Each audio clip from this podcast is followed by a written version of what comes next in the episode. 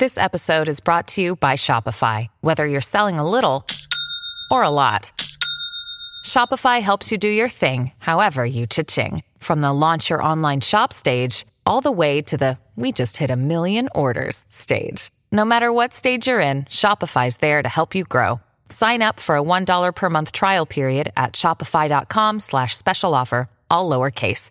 That's shopify.com slash special offer.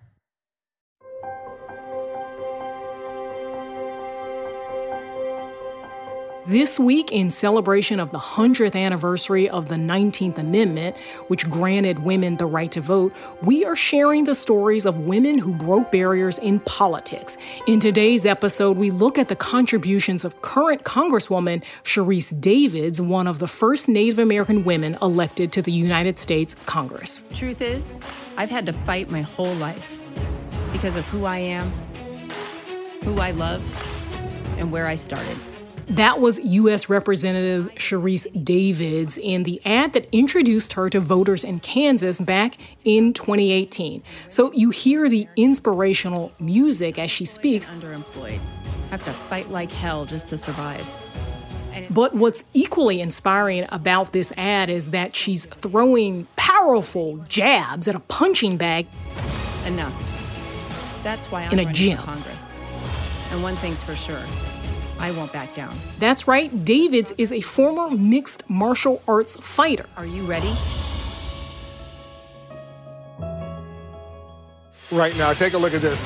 Uh, and CNN uh, projects that Sharice Davids uh, will win in Kansas, and she's uh, one of the first Native Americans uh, women that will be in the United States Congress.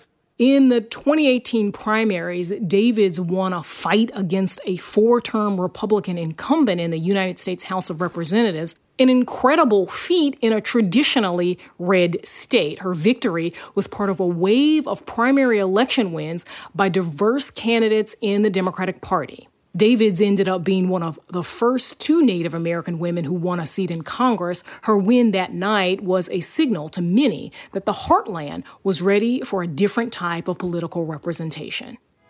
The fact that I am Native American, that I am openly lesbian, that, you know, I don't come from a family with any money, that I was raised by a single mom. I think there are a lot of pieces of who I am that a lot of us know are not uncommon.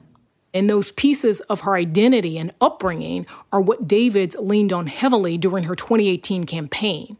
Here she is during her election night victory speech. Every opportunity I've had in my life, I know it has stemmed from the fact that I had access to a quality public education.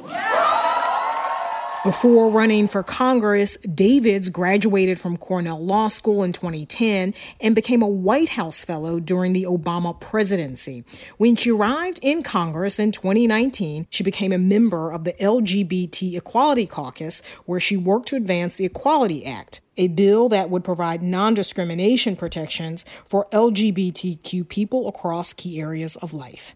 When we read through bills and we see something that might accidentally or sometimes intentionally exclude somebody who's a part of, of a marginalized community, we we see it and we can head those things off. I think that's the kind of impact that having broader diversity of thought and experience in this in a legislative body can have. So when Sharice Davids says she's had to fight her whole life as a queer, Native American woman and MMA competitor, she means it and she's going to keep fighting.